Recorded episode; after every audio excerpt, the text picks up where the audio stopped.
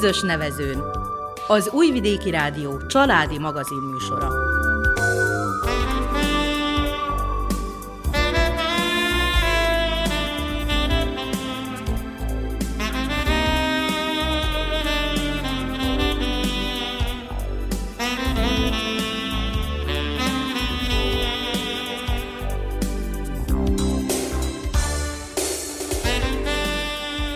Köszöntjük kedves hallgatóinkat, külön pedig a Luciákat meg a Lucákat.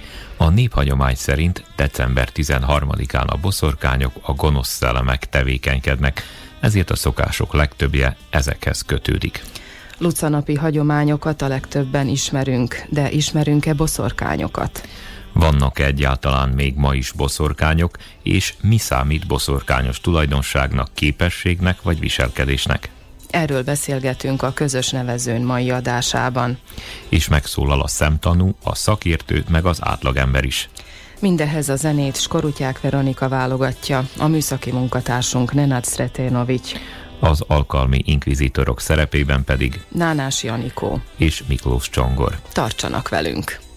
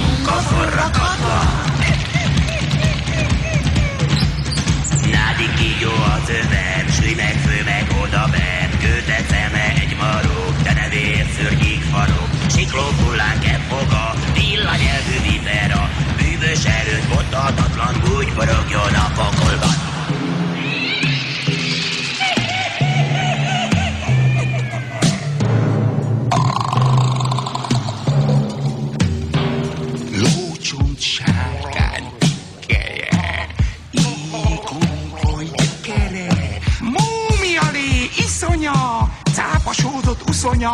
Bárki szajha zsinegel, de újszülött kis újja körmeit, de mind a sűrűlögybe, tigris bele kell még bele, és szörnyű lesz az ereje. Pávián véd hűtse le, s kész a pokol öröme.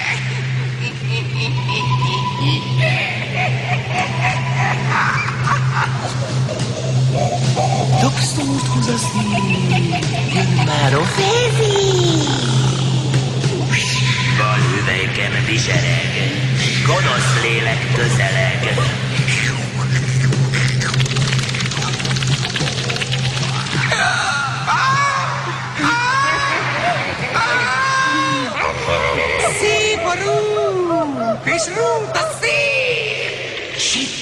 mocsokba ködbe szép.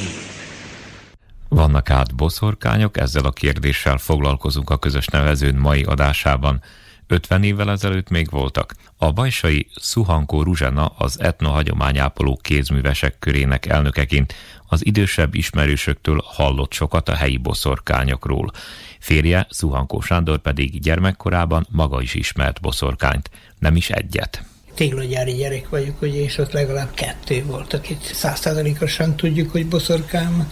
Egyik a Luca néni, éppen Luca, másik meg a Treszka néni, ugye azok voltak az ilyenek. Öregapám annak idején, amikor nagyon fiatal volt, akkor csinált Luca széket, hogy meggyőződjön ugye a Luca néniről, aki boszorkány százszázalékosan. El is ment a templomba, és meg is látta őket, csak észrevették, ugye, mert azt mondják, hogy a boszorkány az észreveszi, hogyha lépnek a székre. Csak öregapám is olyan ügyes ember volt, egy marék mákot szólt, és ugye elmenekült, mert össze kell nekünk szedni a boszorkányoknak a mákot állítólag.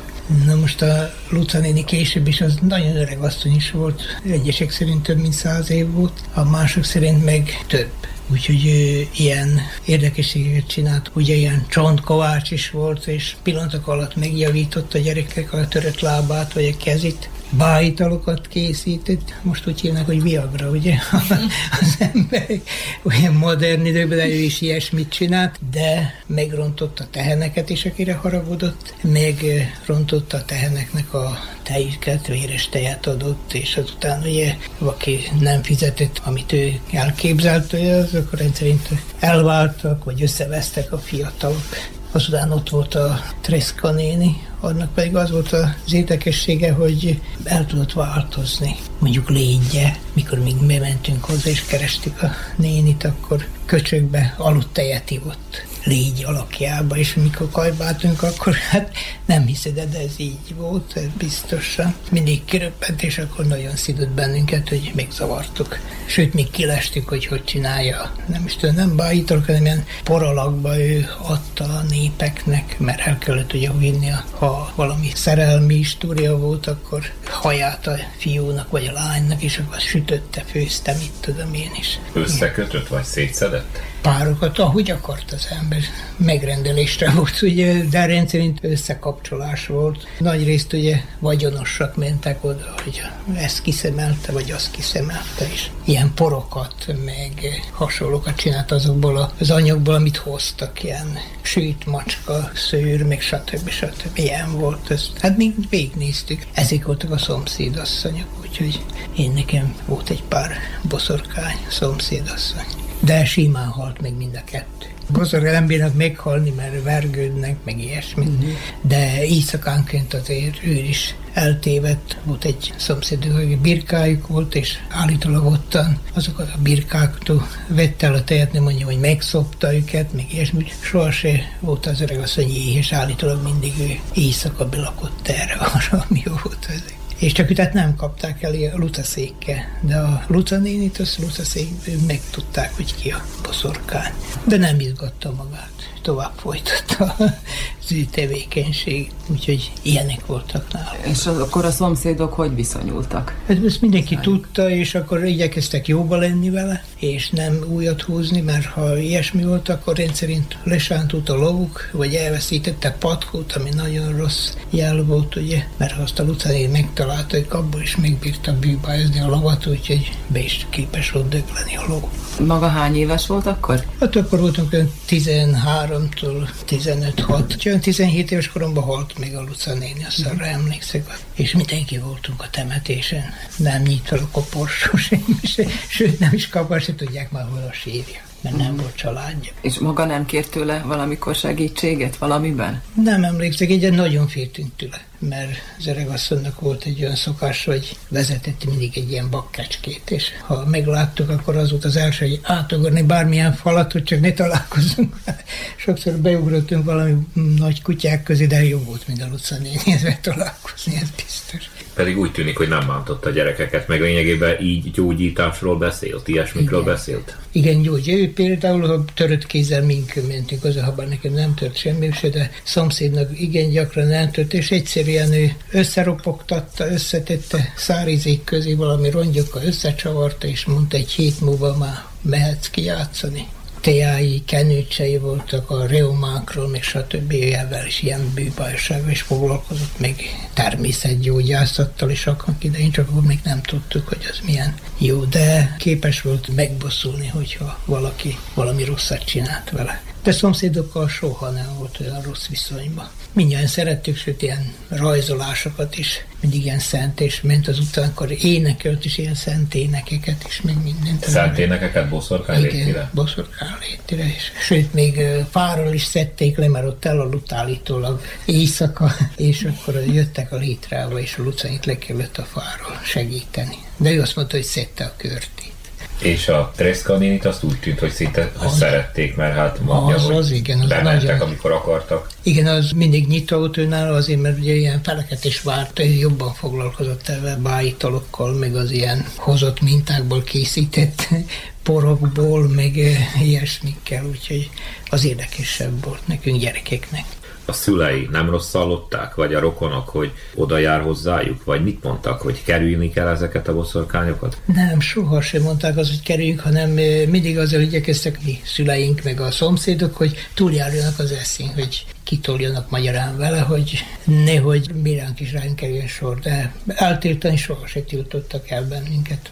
Úgy látszik, már akkor öreg volt az öregasszony, hogy nagyobb hatalma legyen, mint az őseiknek. Mondja, hogy a szomszédokat sose bántotta, nem csinált nekik rosszat. Honnan tudják akkor, hogy ő rontani is tudott, vagy rosszat is tudott tenni? Tulajdonképpen ez tartozna, hogy megmondja, hogy hol laktunk. A Krivaj Sánc túloldalán, ez egy kis falu volt ma is, Vajhegy. Ellenben a Krivaj ennek az oldalán, tehát a folyók a bajsai részén, ott meg volt a hatása. Mert itt is volt egy pár boszorkány, akit ismertünk, például Kata néni, az a nagy konfliktusba álltak az ilyenek, mert az a mi boszorkányunk az övéké volt és erről volt a legnagyobb összeveszés, és az volt, hogy erre Széles utcára mindig lejártak, és itt próbálták ki az ő hatásukat. Például a gónyáséknál, mikor véreset ott hónapokig a tehén, akkor a katanéni, ez a boszorkány nem tudta még gyógyítani, csak a mi treszkanénink jött le onnan a hegyről, és akkor megpróbálta, hogy de még utána is az ára, ugye akkor kért egy borjút, vagy ilyesmit. De hát olyan is volt ugye, hogy mikor ugye tudták, hogy a tehenet megrontotta, akkor az emberek összefogtak és bementek az istálóba. Mikor bejött egy macska, mert macska alakjában jelent meg, akkor beriglizték az ajtót, és fokhagymát tettek rá, meg hagymát, meg ilyen dolgokat, amivel ugye nem tudott visszamenni. És akkor a lapátokkal, meg mindennel jó megverték, mert ezt mesíték még a régi öregek, hogy agyonverték, úgy gondolták, hogy agyonverték, és akkor persze elmentek lefeküdni, kinyitották már akkor az ajtót, kidobták a macskát, és másnap reggel ugye nem találták a macskát, akkor keresték a faluba, hogy na ki az, aki jó össze van verve. Mert ugye ha elment, ezek szerint még él. És akkor látták, hogy na, akkor a Treszka néni volt, mert ez kékződre lett verve. Ő persze azt mondta, hogy elesett. Hát most ebből mi volt az igazság? Sokszor volt, hogy nagyon sáros volt mindig a lába. Állítólag ő szeretett ilyen libával változni, és ott pancsoltak mindig a többiekkel ilyen. Biztos ez ilyen összejövetelük volt a boszorkányoknak.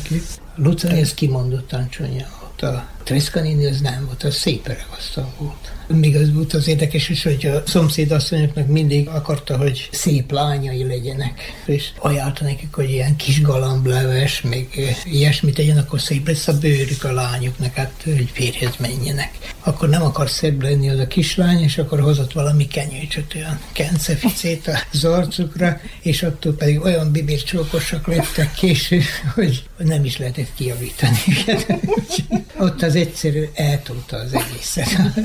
És hány bosszorkány volt Bajsán? Nagyon sok lehetett azért, mert az én öregapám mindig az, hogy nem lehetett neki a szlovák lányoknak udvarolni, mert a boszorkányik útját állták. Úgyhogy alvégre nem mehetett. Ő legényektől nem fétő olyan ember volt, erős ember, és akkor kardja is volt neki a 14-es évek elején még. Úgyhogy ő tehát élő ember nem bírta megállni, de boszorkányok megállították a fölvégen is, meg az alvégen is, úgyhogy folyókat, sárt, tengereket varázsoltak, úgyhogy próbált belemenni, de nem bírt átmenni rajta sehogy se utólag hogy tekintenek erre dologra? Nem ébredt föl a kételj, hogy lehet, hogy itt mégse arról volt szó, hanem mondjuk különc öregasszonyról? Hát én is most gondolkoztam erről, és valahogy igenis, meg nem is, mert tulajdonképpen láttam, de nem akartok elhinni, hogy ilyesmi is létezik. Tudja csoda, ez olyan, mint a templom, hogy hiszek vagy nem hiszek, ha elmegy oda Én még úgy félig hiszek is most is. És ma vannak-e boszorkányok? Mit gondolnak erről?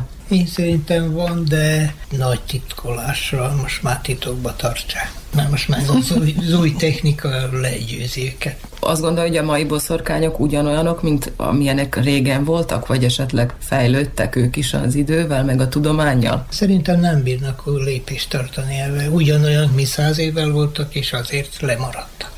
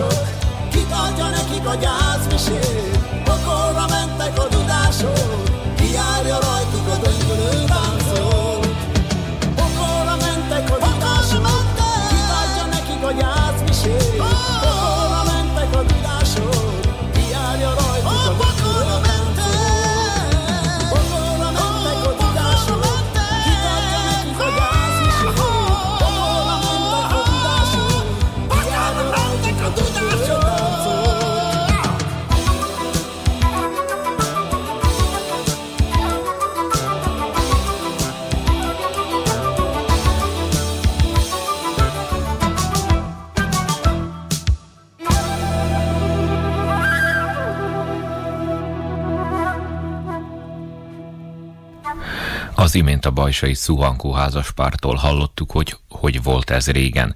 Most egy körkérdés következik a mai időkről. Néhány fiatal hölgyet kérdeztünk meg, szerintük vannak-e még boszorkányok?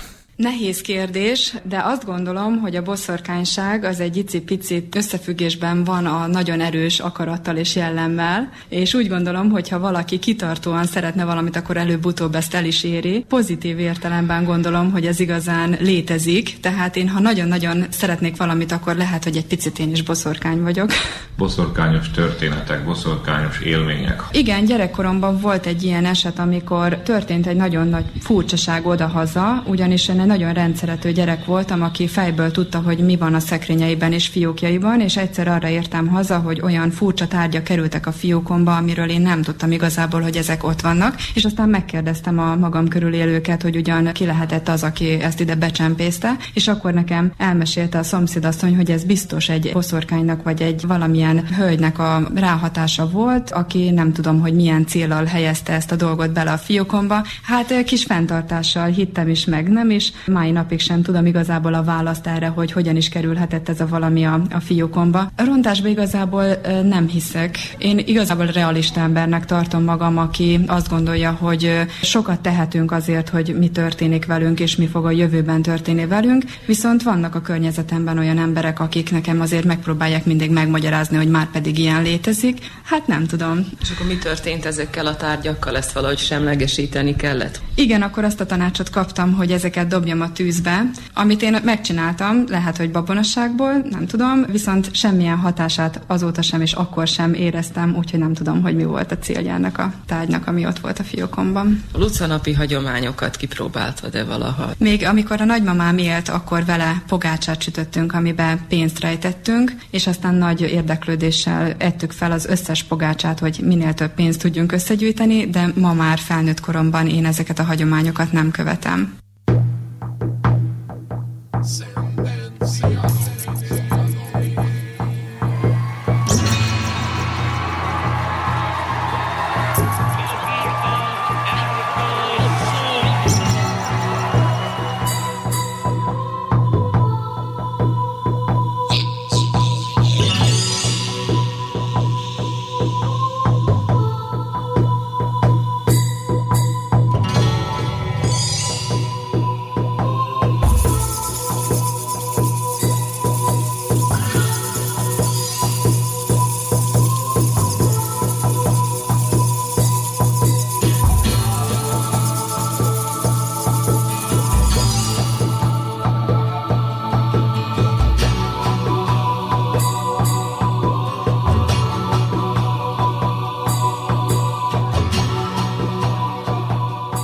Meséken kívül boszorkányokkal, igazi boszorkányokkal nem találkoztam, ha bár Szegeden járva gyakran látok szegedi boszorkányokat, akár a Kárász utcán sétálva, kis szobrocskákban megtestesülve, de véleményem szerint boszorkányok akkor vannak, ha mi elhisszük azt is, ha mi hinni akarunk benne, hogyha mi tudatosan élünk, igyekszünk két lábbal a földön állni, akkor azt mondjuk, hogy nincsenek boszorkányok. Bár is én nem hiszek bennük, ha bár sok minden betudható boszorkányságnak, de ez minden csak hit kérdése, véleményem szerint. Tapasztaltál-e valaha olyasmit, ami hát nehezen megmagyarázható? Ilyet nem tapasztaltam, viszont érdekes, nem tudom ez minek tudható be, nem hiszem, hogy ez boszorkányság, de az édesanyámmal nagyon sok mindenben egy a gondolatunk, és többször megtörtént már az, hogy ülünk a vasárnapi asztalnál, és ott a tál az asztalon, teli kirántott hússal, és mi épp egyre gondoltunk, hogy épp egyet veszünk ki, és ha bár nem is a legszebb, volt az a húsdarab, de hát épp mind a kettőnknek az fogta meg a tekintetét,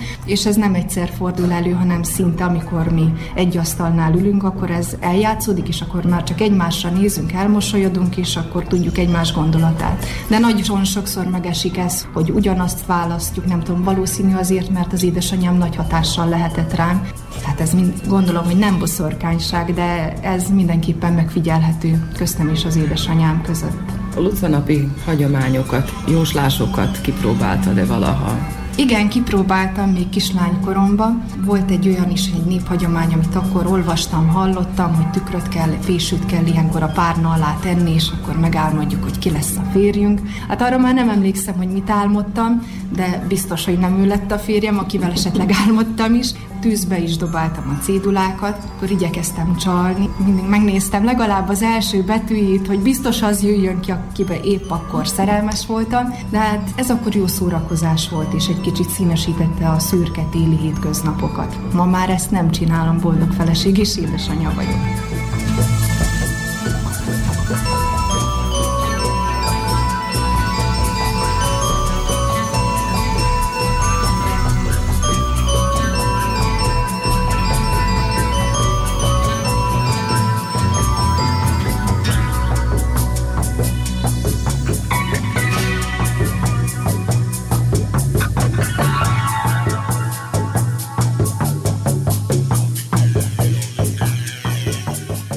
Boszorkány az, akiről hinni lehet. Szerintem ez hit és képesség kérdése, hát most ki mit állít magáról. Szerintem élnek köztünk boszorkányok, vannak köztük jók, vannak köztük rosszak, de személy szerint nem állítanám, hogy én mennyi boszorkányt ismerek. Arról tudomásom nincs, hogy most konkrét ember, ő most biztos, hogy boszorkány. De szerintem a nőknél ez a női megérzés, ez egy pici része a boszorkányságnak. Csak hát ki mennyire figyel oda ezekre a megérzésekre, és ki mennyire fejleszti magát ezen a téren. Nálad működik? Én nekem vannak olyan álmaim például, amikor a következő napi eseményeket megálmodom, hogy kivel fogok találkozni, és lehet, hogy azt az embert nem láttam már évek óta. És pontosan meg, megálmodom, hogy aznap mi fog velem történni, és akkor, mikor abban a helyzetbe kerülök, akkor ismerős már a kép. És pontosan emlékszek az álmomra is. És ez nem egyszer fordult már elő velem, és ez egy olyan, tehát nem egy rossz érzés, tehát nem, nem fog el, ettől egy rossz érzés. Ez egy olyan természetes dolog. De ezért nem teszek semmit, tehát nekem nem kell azért valami rituált lefolytatnom, hogy most nekem ez bekövetkezzen. Ez úgy van. Ami a rituálokat illeti, a különböző jóslásokat kipróbálta, de néha. Lucával kapcsolatosan én arra emlékszek, hogy ilyen kis cetlikre írtam fiú neveket, de hogy azzal mit kellett csinálni, azt már nem tudom, és hogy mi lett a végeredmény, azt se tudom. Ez szerintem része a gyerekkornak és a hiedelmeknek. És ilyet, hogy kávés csészéből jóslás, vagy kártyavetés, ilyesmit? Ezt is egy szórakoztató dolognak tartom, tehát ez is olyan, mint a horoszkóp. Ha jó dolgok sülnek ki, akkor elhiszi az ember, ha nem jó dolog derül ki a kártyából, kávéból, akkor nem kell vele foglalkozni.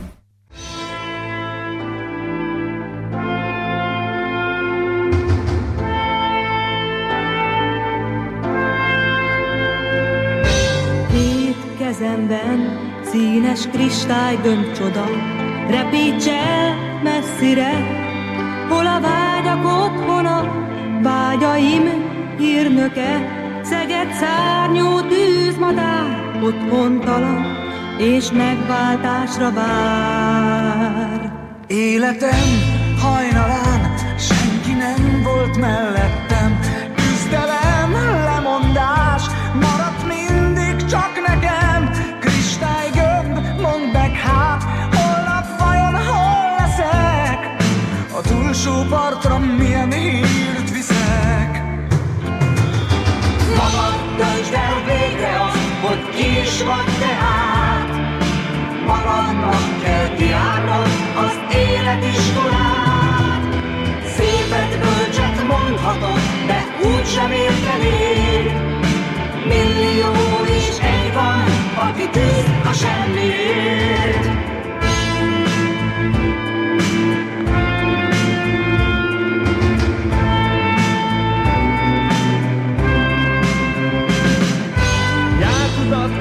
Járatlan is bejártam már én, de nem lehet, hogy ennyi őrzi él e földnek én. Szemétben és posztulásban oly sok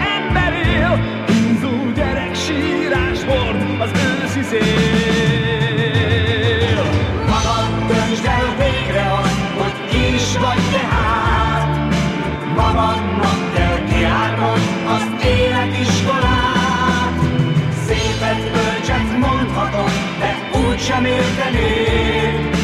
Millió és egy van, aki küzd a semmiért.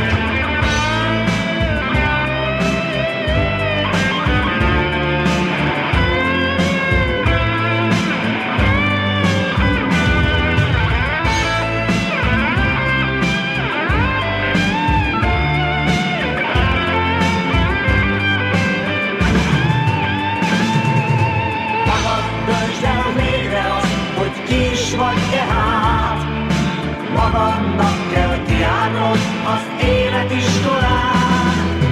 Szépet, bölcset mondhatom, de úgy sem értenék. Millió és egy van, aki küzd a semmi Magad döntsd el végre azt, hogy ki is vagy tehát. Magadnak kell kiárnod az életiskolát. Szépet, bölcset mondhatom, de úgy sem értenék.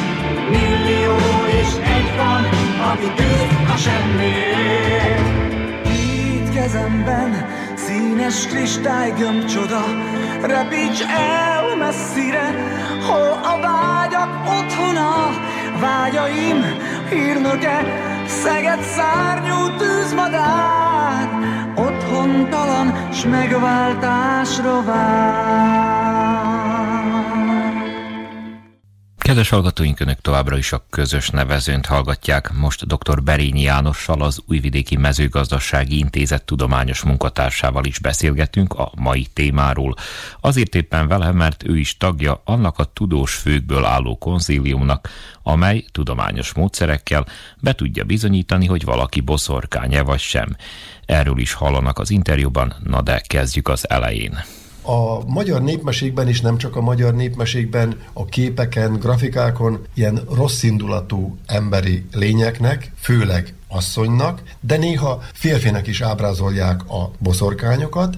A boszorkányok egyébként emberfeletti képességgel bírnak, erről ismerhetők fel könnyen, nem csak a kinézésükről, és a hit szerint ezt tovább is örökítik. A tovább örökítésnek egy érdekes mozzanata, hogy egy haldokló boszorkány készfogással tudja továbbadni ezt az emberfeletti képességeit. A lányának például, vagy a férfi esetén a fiának, ha a közelbe a haldokló boszorkány közelébe nem tartózkodik olyan ember, aki fel is venné ezeket a képességeket, akkor viszont egy söprűt nyomnak a kezébe. És a söprű válik az emberfeletti képességeknek a tulajdonosává de még nem csak halála után, hanem életébe is, kedve szerint a boszorkány átváltozhat macskává, békává, kutyává, libává, de növényalakokat is felvehet, így például megjelenhet mondjuk rá tökinda formájában, amiről tudjuk, hogyha belegázolunk, akkor eléggé kellemetlenül szúrja a lábunkat, tehát már is megvan ez az emberfeletti képessége,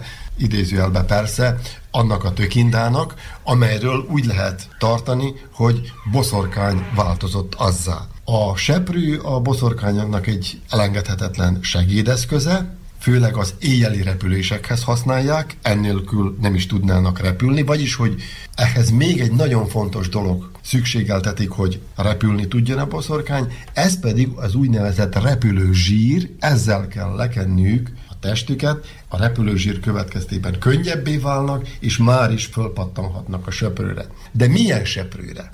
A holland és az angol festők meg grafikusok rendszerint nem a nálunk annyira népszerű cirokseprűt hozzá kapcsolatba a boszorkányokkal, hanem a nyírfa veszőből készült, tehát a veszőseprűt, ezeken ábrázolják a boszorkányokat. Ez tehát a boszorkányoknak a legfőbb repülési segédeszköze. Hogy lehet ellenük védekezni? Amióta boszorkányok vannak, azaz amióta az emberek képzeletében léteznek ezek a boszorkányok, azóta léteznek a védekezésnek különböző módozatai is. Például a söprűvel kapcsolatosan azt mondhatnám el, hogy ez nem csak magát a boszorkány szolgálja, a repülőeszközként, hanem az elleni való védelemnek nagyon sok módja kapcsolódik a söprűhöz. Például a poszorkányok elhárítására szolgál a söprű akkor, amikor az ajtóba keresztbe tesszük. És most újra visszatérnék az előbb említett nyírfa söprőre, hiszen magának a nyírfának is tulajdonítanak egy ilyen mágikus erőt, és valószínűleg innen a nyírfától örökölte maga a nyírfa seprű ezt a boszorkány elhárító képességét, ha keresztbe tesszük az ajtóba. Ez különösen akkor ajánlatos, ha az ott lakók nem tartózkodnak a házba, tehát hogy időközben benne repüljön a boszorkány. Azt az irodalomban nem találtam meg, hogy ez a lopók ellen, rablók ellen is ugyanilyen alkalmas módszerei a védekezésre. Az azonban biztos, ha az istálóban újszülött állataink vannak, akkor ott is az istáló ajtóba keresztbe kell tenni egy ha lehet, nyírfa seprűt, de megteszi a másmilyen seprő is, mondjuk rá, ha nincs más, akkor a cirok seprő is. A védekezésnek egy nagyon furcsa módját választották Dániában, ez egy személyes tapasztalatom, hiszen ott hallottam ezt a történetet, utána néztem, de sok új részletét ennek a történetnek nem találtam, tehát arra szorítkozok, amit ott hallottam. Ugyanis a boszorkányságnak a különböző dolgai, vetületei, azok Nyugat-Európában kerültek hozzánk is, ezért hát nem csoda, hogy Dániában, különösen az 1600-as években nagyban dívott ez a boszorkányoktól való félelem, olyannyira, hogy az emberek nem fekve, tehát kinyújtózott testtel, hanem ülve aludtak, vagyis meggörnyedt testtel. És nagy csodálkozásomra elmagyarázták, hogy ez azért volt, mert a népi hiedelem úgy tartotta, hogy éjjel a boszorkány berepül a szobába söprőnyélen. És hogyha egy fekvő, tehát kinyújtózott testű alvó embert lát, akkor azonnal rápattan a testére, és ezzel az emberi testtel repül ki a szobából, maga mögött hagyva a söprűnyelet, ezért hát az emberek nem mertek kinyújtózkodva aludni, hanem görnyedve ilyen ülőállásban. Bánátban Lucanap előestéjén, azaz december 12-e éjjelén a söprűt az ajtóba teszik, ezzel próbálják megakadályozni, hogy Luca valamikor éjjel bejusson a szobába, hiszen azt már az előbb már mondtuk, hogy a lucanap éppen az ilyen szellemekhez, boszorkányokhoz kapcsolódó, tehát hogy meg ne rontsák a bentlevőket. A másik variáció szerint a söprűt ilyenkor nagyon jól el kell rejteni, hogyha a boszorkány ne talál valamilyen módon oda jönne, söprűt keresne repülni, akkor ne tudjon rátalálni városon, tömbházban, mit tudom én, hetedik emeleten levő lakásban ritka a söprő, porszívó megteszi ilyenkor? A porszívó egyébként is a söprőnek egy nagy antagonistája, nagy ellentéte, sőt egy időben gondba is estünk, hiszen a porszívók térhódításával úgy gondoltuk, hogy a cirokseprő, amely köztudottan nagyon jó minőségű, ha innen vajdaságból származik, eljut a világ minden tájára, és ez egy jelentős devizaforrás a számunkra. Nos, úgy gondoltuk, hogy vége a söprőnek. Mondhatom, hogy éppen ennek az ellenkezője történt, hiszen a természetes anyagból készült biológiai könnyen lebomló söprűt mind jobban keresik a nyugaton, és éppen ezért a porszívó semmiképpen sem veszélyezteti a söprűt, tehát még a városi lakásokban is, az az én javaslatom,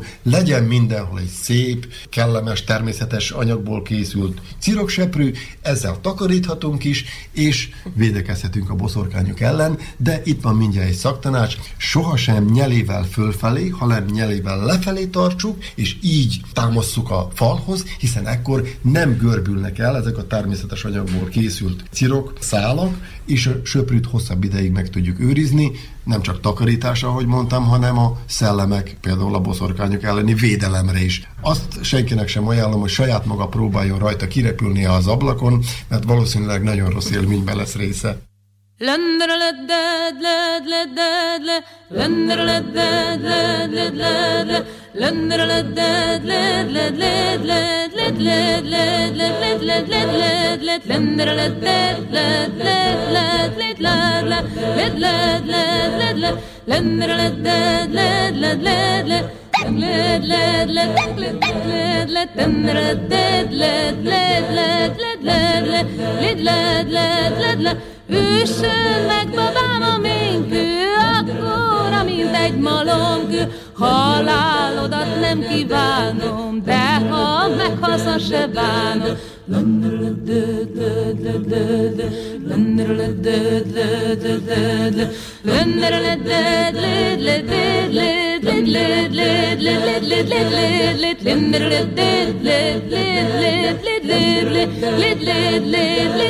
Apró monopát rezseljem, a boszorkány veszedelem. Alig várom az ördögöt, jaj, hogy elvigye a vindögöt. Lendere leded, led, leded, led, led, led, led, led, led, led, led, led, led, lendere leded, led, led, led, led, led, led, led, led, led, led, led, led, led, led, led, led, led, led, led, Elmondtuk tehát, hogyan néznek ki a boszorkányok, hogyan ismerhetők fel, hogyan lehet ellenük védekezni. Nos, védekezésnek egy igen drasztikus módja, ez voltak a boszorkányperek. Ezek a, nem is védekezésnek mondom, hanem a boszorkányok tűzzel, vassal történő írtásának is, és ez különösen a középkorban dívott, előbb Nyugat-Európában, utána átkerült ide hozzánk is, tehát a régi dokumentumok alapján pontosan nyomon követhető, hogy itt is voltak nálunk is boszorkányperek. Érdekes szobor együttes található Budapesten, a Hősök terén, Pontosabban ezek ilyen domborművek, és ezek közül az egyik Könyves Kálmán királyunkat ábrázolja. Ez 1945-ig úgy ábrázolta királyunkat, amint éppen kikiáltja Horvátországnak és Dalmáciának Magyarországhoz való csatolását. Változott a politika, változtak a hozzáállások, ezért 1945-ben, tehát a felszabadulás után közvetlenül ezt a szoboragyüttest fölserélték, és a domborműre, ott maradt ugyan Könyves Kálmán királyunk és a kísérete, elébe oda tettek egy térdelő, könyörgő, félmeztelen nőt, akinek Kálmán király azt mondja, hogy boszorkányok már pedig nincsenek. Tehát ez azt hivatott szimbolizálni, hogy ő szüntette volna meg nálunk a boszorkányüldözést és a boszorkánypereket. Nos, ekkor emelték fel szavukat, és most ezt külön figyelmébe ajánlom a hallgatóknak, a Magyar Boszorkány Szövetségnek a tagjai, ez egy budapesti székhelyű szövetség, amelynek honlapja is van, azt állítva, hogy ez semmiképpen sem történhetett meg, hiszen Könyves Kálmán 1100 körül uralkodott. Nálunk pedig például Szegeden még 1728-ban is égettek boszorkányokat, tehát 600 évvel könyves Kálmán után. Valószínűleg egy hiba történt a fordításban, és Kálmán királyunk nem is boszorkányt, hanem strigát említett, ezt később boszorkányra változtatta át a köznyelv, a striga pedig ilyen vérszívó éjszakai szellemet jelent. Lehet, hogy 1100 körül már tudták, hogy ezek nincsenek, de hogy boszorkányok nincsenek, az csak sokkal később vált egyértelművé. Például, ahogy mondtam is, 1728-ban volt az utolsó boszorkány égetés Szegeden. Ha valaki leszeretné ellenőriztetni, illetve teszteltetni magát a boszorkányos képességekre, akkor azt megteheti itt nálunk, ugye? Elsősorban fordulhat a Magyar Boszorkány Szövetséghez, nagyon jó szervezett szövetségről vagy egyébként szó, de nem kell Budapestig mennie. Itt nálunk a Vajdaságban, Újvidéktől 20 kilométerre levő Kulpinon, az ott található szerbiai egyedüli mezőgazdasági múzeumban is lehetősége van megbizonyosodni arról, sőt még certifikátumot is szerezni arról, hogy nem boszorkány. Persze certifikátumot akkor nem osztogatunk, ha esetleg valóban megállapítanánk, hogy az illető hölgy, úri hölgy, kisasszony esetleg boszorkány volna, és hogy hogyan állapítjuk meg? Nos, boszorkány méréssel. Van egy speciális mérlegünk, van egy konzílium, aki tudományos eszközökkel jutott egy olyan megállapításhoz, hogy az 53,35 kg a cirokseprű teherbírása. Tehát ha az 53,95 kg súlytól nagyobb testtömegű hölgyről van szó, hogy úgy mondjam, akkor még akkor sem tudna elrepülni, ha netán akarna, és ebből azt következtetjük egyenesen, hogy bizonyosan nem boszorkány, erről állítjuk ki a certifikátumot, és ezzel bizonyíthatja élete végéig, hogy ő pedig bizony nem boszorkány. Megállapították-e már valakiről, hogy lehetne boszorkány? Eddig még mindenki kapott certifikátumot, talán még azok a hölgyek is, akik ezt az 53,95 kg-ot nem tudják teljesíteni, a konzilium ilyenkor más körülményeket is figyelembe vesz, és természetesen mindenki kap ilyen certifikátumot, mert maga a certifikátumnak a ténye az, ami hírül viszi elsősorban a múzeumnak a hírét, másodszorban pedig azt, hogy ilyen tréfás módon is feleleveníthetjük a múltat, és ezt a jelenben is alkalmazhatjuk olyan módon, hogy az mindenkinek érdekes, humoros, kellemes élményt jelentsen. Ez a boszorkány mérés és a certifikátum.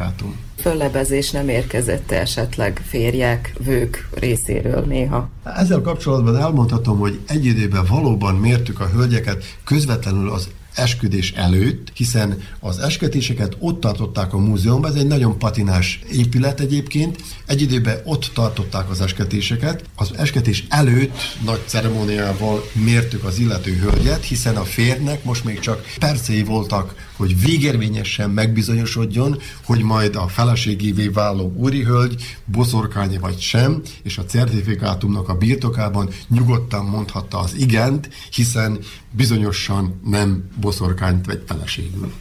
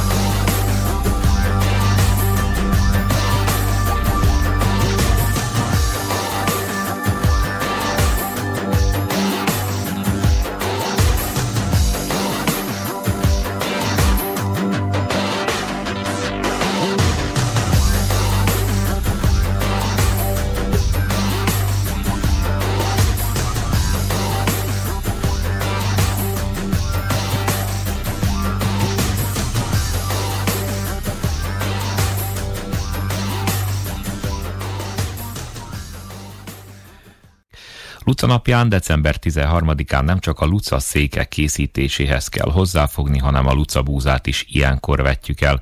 Régi hagyomány a Luca búza elvetése, amely karácsonyra már szépen zöldel, és általában az ünnepi asztal díszíti.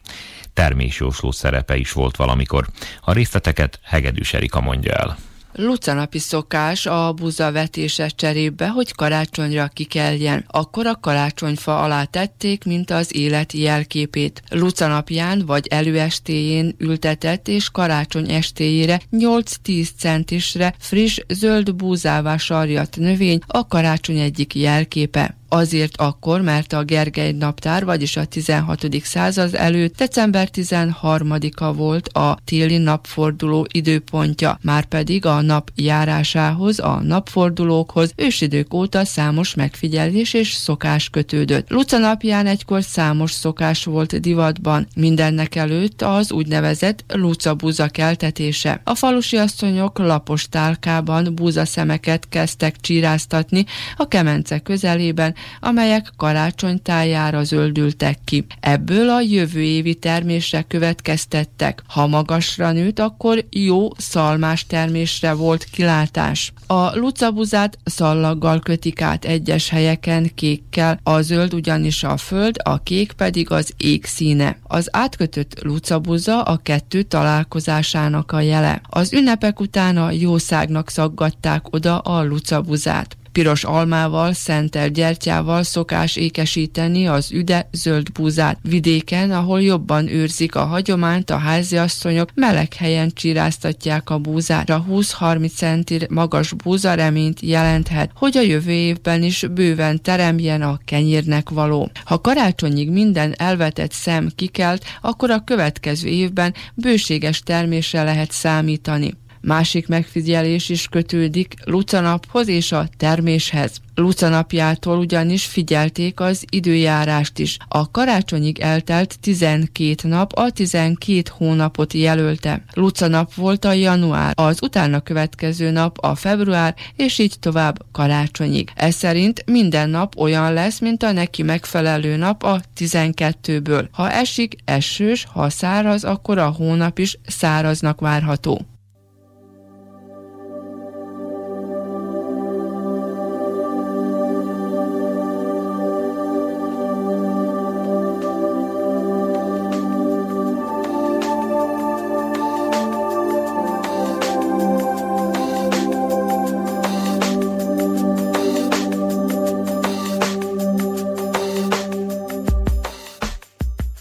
Kedves hallgatóink, ez volt a Közös Nevezőn című műsorunk Lucanapi alkalmi adása. Elkészítésében együttműködött Skorutyák Veronika zenei tanácsadó és Nenász Reténovics műszaki munkatárs. Megköszöni figyelmüket a két műsorvezető és ez alkalommal Boszorkány üldöző Nánás Janikó és Miklós Csongor. További kellemes rádiózást kívánunk!